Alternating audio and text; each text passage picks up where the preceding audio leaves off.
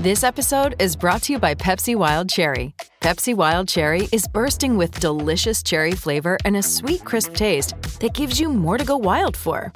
Getting wild may look different these days, but whether it's opting for a solo Friday binge watch or a big night out, everyone can indulge in their wild side with Pepsi Wild Cherry. Also available in Zero Sugar. So grab a Pepsi Wild Cherry and get wild.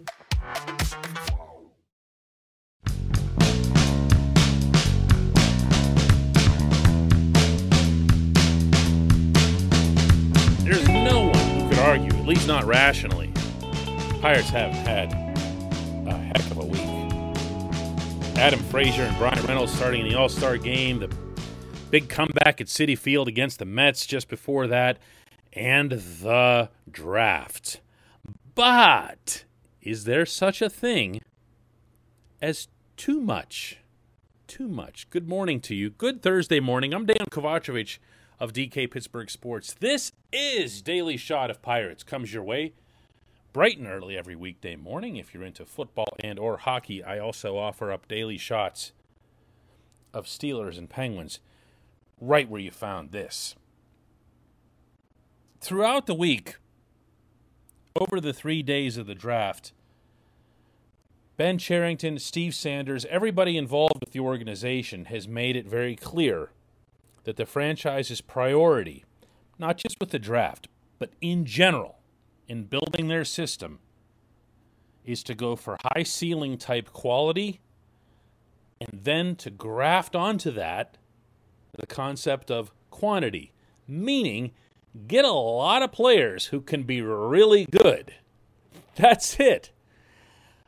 If they miss, and high ceiling prospects also can be high risk because they have some kind of flaw. They have something that's there that might go wrong that isn't as predictable as, say, if you draft oh, Frazier. Frazier is actually a good example. Frazier, seventh round pick. Seven, Frazier was seen as, as a guy who was a pretty safe bet to make it through the minors and and, uh, and up to the majors in large part because he's got that baseball build. He can play multiple positions, and he has that compact, repeatable swing. Now, never mind that once Frazier did make it, the greatest strike against him was his rampant inconsistency, meaning he'd be a house on fire like he's been all year this year, but he'd also be week good, week bad, week good, week bad. Frazier was a guy that you could basically bet on. He's a safe pick. Ben Cherington has not really gone for those. There are some that are. I feel like Henry Davis, the first rounder, is going to fit that category.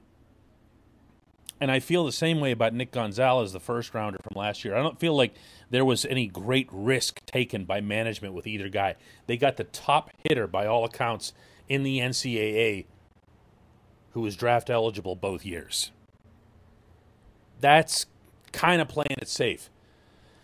But if you look at some of the trades that he's made, some of the acquisitions from the outside, uh, these are these are ceiling guys.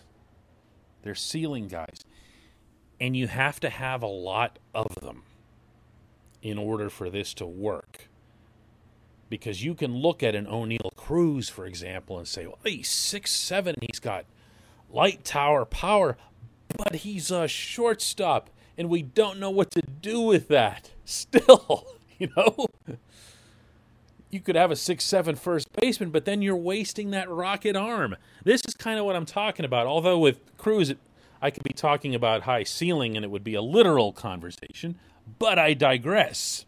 This team could face a strange issue here in fairly short order of having too many prospects. This portion of Daily Shot of Pirates is brought to you by the North Shore Tavern.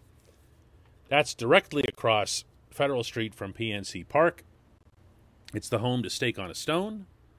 It's the home to the planet's only fully dedicated Pittsburgh Baseball Club sports bar, wall to wall left, right, up, and down. Pirates memorabilia every which way you look, and it's like that all the time. It doesn't switch up for Steelers games. It's a baseball place. Come check out North Shore Tavern across Federal Street from PNC Park. The Rule 5 draft was put into place so that teams couldn't hoard prospects. This is, of course, the draft that produced Roberto Clemente, and on a much lower scale, but nonetheless notable, Jose Bautista. Lots of other players have come out of Rule 5. And all that happens in the Rule 5 is that teams are permitted to protect X number of prospects, and all the rest are just left out there to be plucked away. Well, if you're the Pirates and you're investing capital, whether it's draft capital, whether it's trade capital, whatever it is, the last thing you want to do is have so many of these prospects that December comes around, it's the winter meetings, and everyone's lined up to raid your system. Those of you who go way back with this team will recall that this actually once happened to Dave Littlefield, and it was the source of huge embarrassment for everybody involved. Because as they're sitting there, one team goes first and says, We'll take this player from the Pittsburgh Pirates. Next team comes up, We'll take this player from the Pittsburgh Pirates. And by the time it got to the third or fourth one and everybody's taking Pirates, the room, which was filled with their peers, other executives, was quite literally laughing out loud while the Pirates table was not. If you remember anything at all about Littlefield, it's that he didn't exactly come equipped with a sense of humor.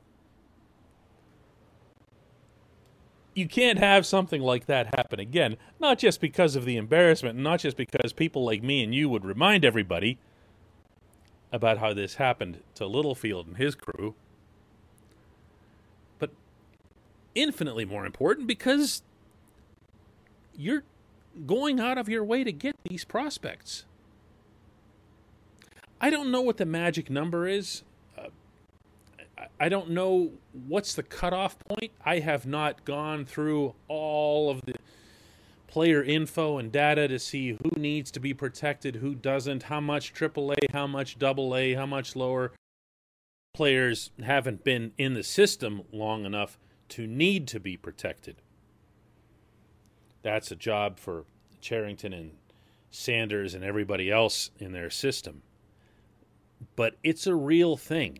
And now that you have this draft and everybody's clamoring for all these players to be signed, especially the the top four picks, all of whom showed up in Baseball America's top 32 on the final draft board, you got to understand that at some point they're going to be squeezing other prospects out.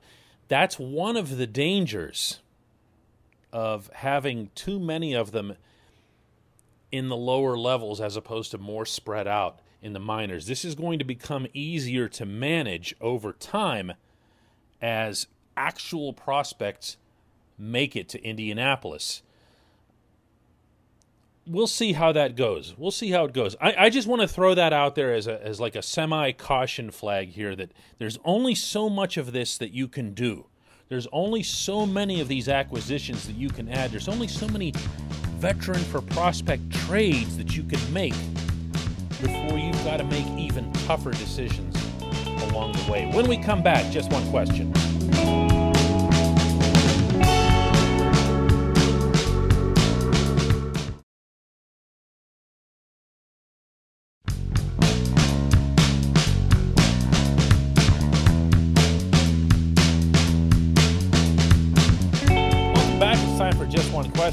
Today's entry comes from Ben Weiner, who asks, "How does Major League Baseball compare to the other major sports in preventing and managing injuries, and how do the Pirates compare within MLB. I get that contact injuries are unavoidable, but aren't there preventive training things to do to prevent soft tissue and arm injuries? Well, Ben, as soon as you throw arm injuries into the equation, you're getting way out of the realm of uh, standard soft tissue, uh, pulled groin, strained a hammy type of injuries. As a point of reference, I can tell you that the athletic trainers with whom I've spoken over the years in all sports will tell you that if they can get through a season with their athletes not pulling up lame at first base, uh, not clutching the hammy or the groin. Uh, these are the injuries that they feel are the most preventable, to borrow from your term. They feel that these can be addressed first through the obvious things, stretching and, and nutrition and so forth, but way more just by staying hydrated. Uh, to throw another reference at everybody that kind of goes way back, um, Chris Duffy was a Pirates somewhat enigmatic center fielder uh, late in the 2000s.